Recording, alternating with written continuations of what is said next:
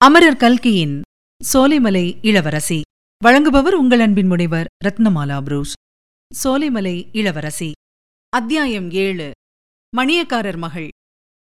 குமாரலிங்கம் கண்ணை மூடிக்கொண்ட பிறகு அவனுடைய செவிகள் மிகவும் கூர்மையாயின. குயில்கள் குக்கூ என்று கூவும் சத்தமும் அணில்கள் கீச் கீச் என்று இசைக்கும் சத்தமும் வேறு பல வகை பறவைகள் கிளக் கிளக் என்றும் கிளிங் கிளிங் என்றும் கிரீச் கிரீச் என்றும் கத்தும் சத்தமும் கேட்டன. இவ்வளவு சத்தங்களுக்கு மத்தியில் கலின் கலின் என்று கேட்ட மெட்டிகளின் சத்தத்திலேதான் அவனுடைய கவனம் நின்றது. சீக்கிரத்தில் அந்த சத்தம் நின்றுவிட்டது. அவ்வளவு காது கொடுத்து கவனமாக கேட்டும் கேட்கவில்லை. அந்த பெண் போய்விட்டாளா?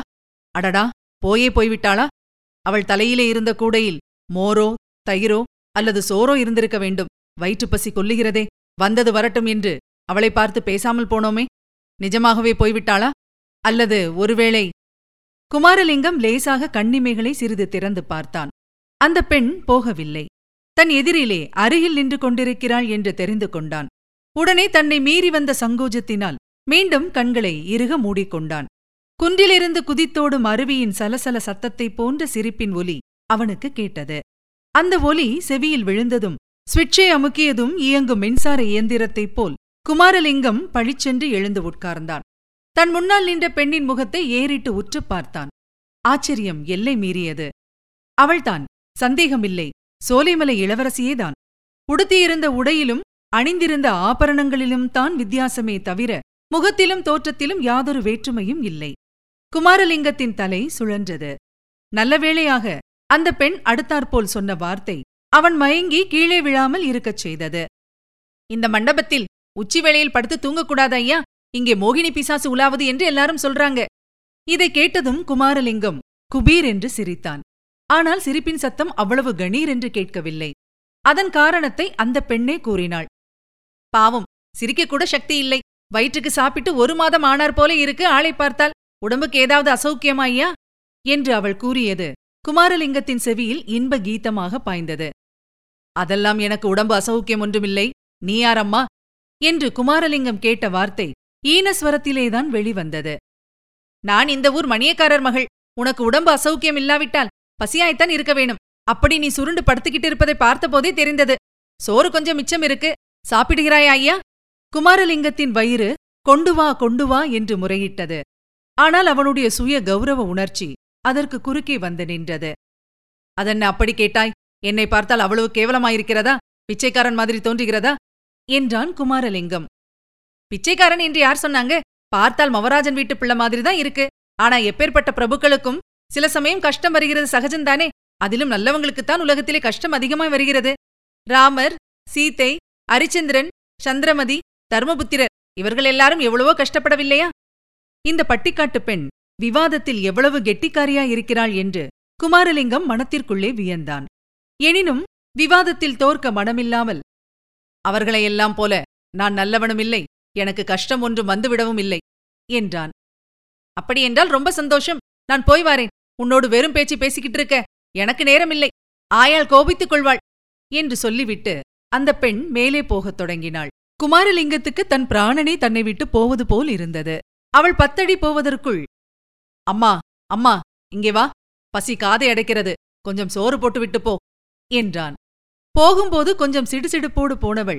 இப்போது மலர்ந்த முகத்தோடு திரும்பி வந்தாள். இதற்கென்னத்திற்கு இவ்வளவு வரட்டு ஜம்பம்? ஆளை பார்த்தால்தான் தெரிகிறதே. மூன்று நாளாய் பட்டினி என்று. இந்தா என்று சொல்லி ஒரு மலைவாழை இலையை எடுத்துக் கொடுத்தாள்.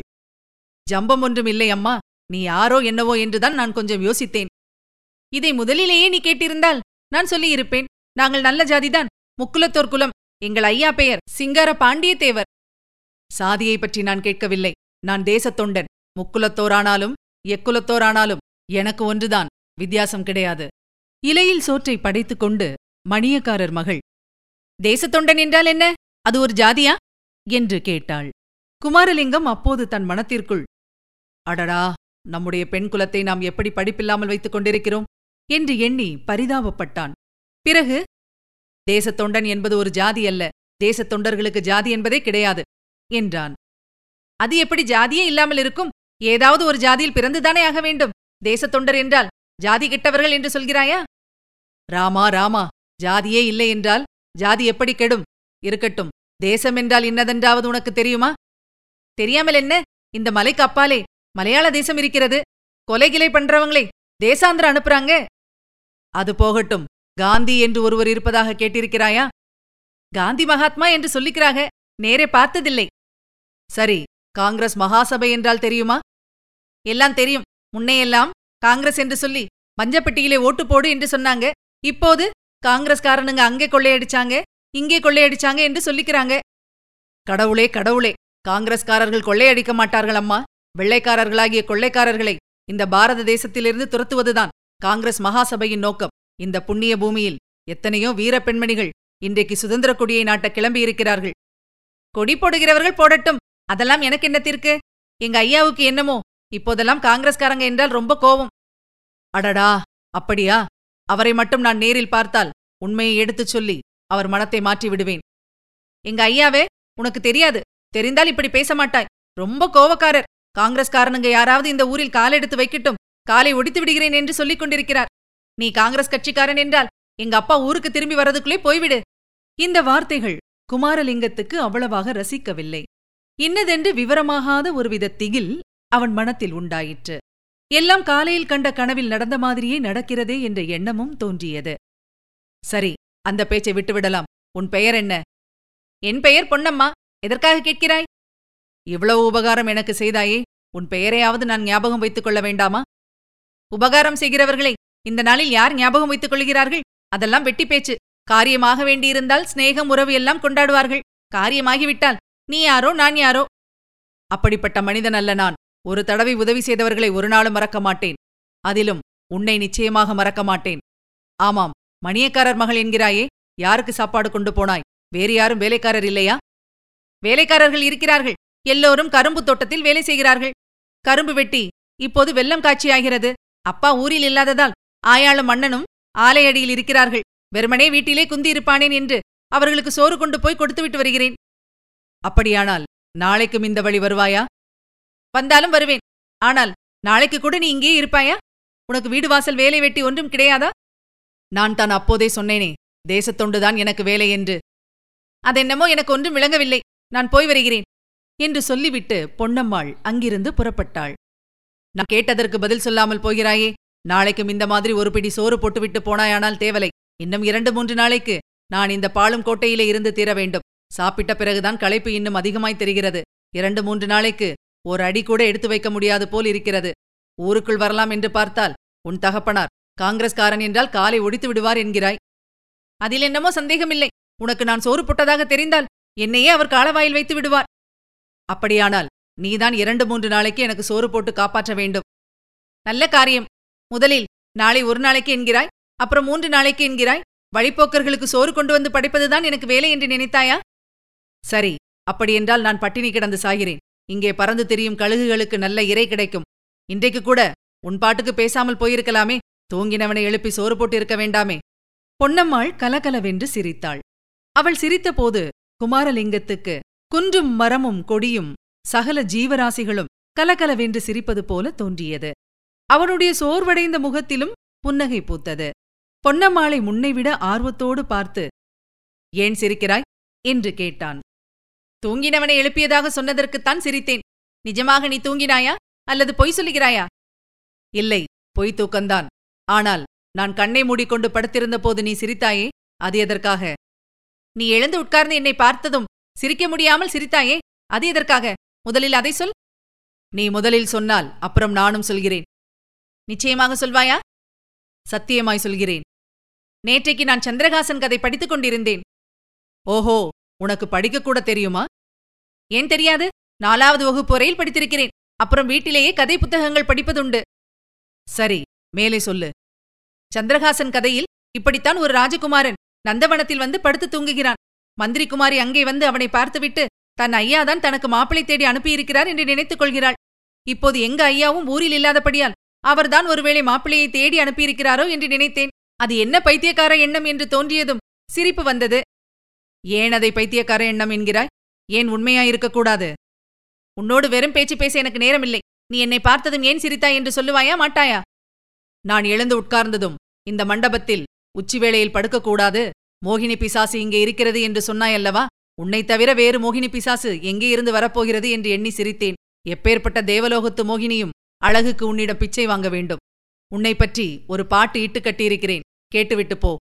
பாட்டா எங்கே சொல்லு? பொன்னம்மாள் ரொம்ப பொல்லாதவள். பொய்யென்ற வார்த்தையே சொல்லாதவள் என்று குமாரலிங்கம் பாடியதை கேட்டு மணியக்காரர் மகள் தன் செவ்விதழ்களை மடித்து அழகு காட்டிவிட்டு கூடையை எடுத்து தலையில் வைத்துக் கொண்டாள். பிறகு ஒரு கையை வீசிக்கொண்டு காலை எட்டி வைத்து நடந்தாள். நாளைக்கு கட்டாயம் வருவாயல்லவா? இன்னும் இரண்டு மூன்று நாள். உயிர் பிச்சை கொடுத்து நீதான் காப்பாற்ற வேண்டும் என்றான் குமாரலிங்கம். பொன்னம்மாள் திரும்பி பார்த்து இன்னும் ஒரு தடவை அவனுக்கு அழகு காட்டிவிட்டு விரைவாக நடந்தாள். அவள் நடையிலும் தோற்றத்திலும் என்றுமில்லாத மிடுக்கும் கம்பீரமும் அன்று காணப்பட்டன. பொன்னம்மாள் போன பிறகு குமாரலிங்கம் சிறிது நேரம் சிந்தனையில் ஆழ்ந்தான். அன்று அதிகாலை நேரத்தில் அங்கே தான் வந்து உட்கார்ந்த போது கண்ட கனவு காட்சியில் நடந்தது போலவே ஏறக்குறைய இப்போது உண்மையாக நடப்பதை எண்ணி எண்ணி வியந்தான். சிறிது நேரத்துக்கெல்லாம் யாரோ குடியானவர்கள் அந்த பக்கம் நெருங்கி வருவதாக தோன்றவே எழுந்து சென்று சற்று தூரத்தில் இடிந்து கிடந்த அரண்மனைக்குள்ளே புகுந்தான். அங்கு எவ்வித நோக்கமுமின்றி அலைந்தான். மறுபடியும் அதே மாய உணர்ச்சி. அந்த இடங்களில் எல்லாம் ஏற்கனவே ஒரு தடவை சஞ்சரித்திருப்பது போன்ற உணர்ச்சி அவனை கவர்ந்தது. அதை உதறி தள்ளிவிட்டு வெளியில் வந்து பாழடைந்த கோட்டை கொத்தளங்களிலும் அருகிலே இருந்த காட்டுப் பிரதேசங்களிலும் சுற்றி அலைந்தான். அஸ்தமித்ததும் களைப்பு மேலிட்டு வந்தது. மறுபடியும் வசந்த மண்டபத்தில் உட்கார்ந்தான். அந்த கோட்டையிலும் அரண்மனையிலும் முற்காலத்தில் யார் யார் வசித்தார்களோ என்னென்ன பேசினார்களோ ஏதேது செய்தார்களோ என்றெல்லாம் அவனுடைய உள்ளம் கற்பனை செய்து கொண்டிருந்தது. பகலில் வெகுநேரம் தூங்கியபடியால் இரவில் சீக்கிரம் தூக்கம் வராதோ என்று முதலில் தோன்றியது. அந்த பயத்துக்கு காரணமில்லை என்று சற்று நேரத்துக்கெல்லாம் தெரிந்தது. அவனுடைய கண்கள் சுழன்றன. நித்ராதேவியின் மெல்லிய பூ போன்ற கரங்கள் அவனுடைய கண்ணிமைகளை தடவிக் கொடுக்கத் தொடங்கின. அச்சமயம் கிழக்கு திக்கில் குன்றுமுகட்டில் மேலே வெள்ளி நிறத்து நிலவின் ஒளி பரவிற்று. சிறிது நேரத்துக்கெல்லாம் ஏறக்குறைய முழு வட்ட வடிவமாயிருந்த சந்திரன் குன்றின் மேலே வந்தது.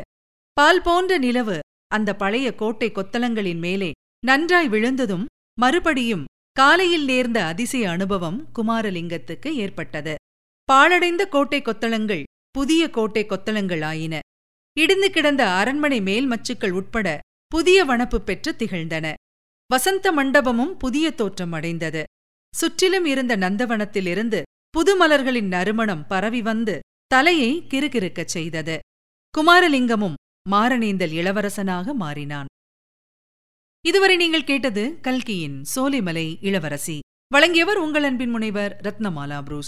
மீண்டும் அடுத்த அத்தியாயத்தில் சந்திக்கலாம். தொடர்ந்து இணைந்திருங்கள். இது உங்கள் தமிழோசையஃபம் இது எட்டு திக்கும் எதிரொலிக்கட்டும்.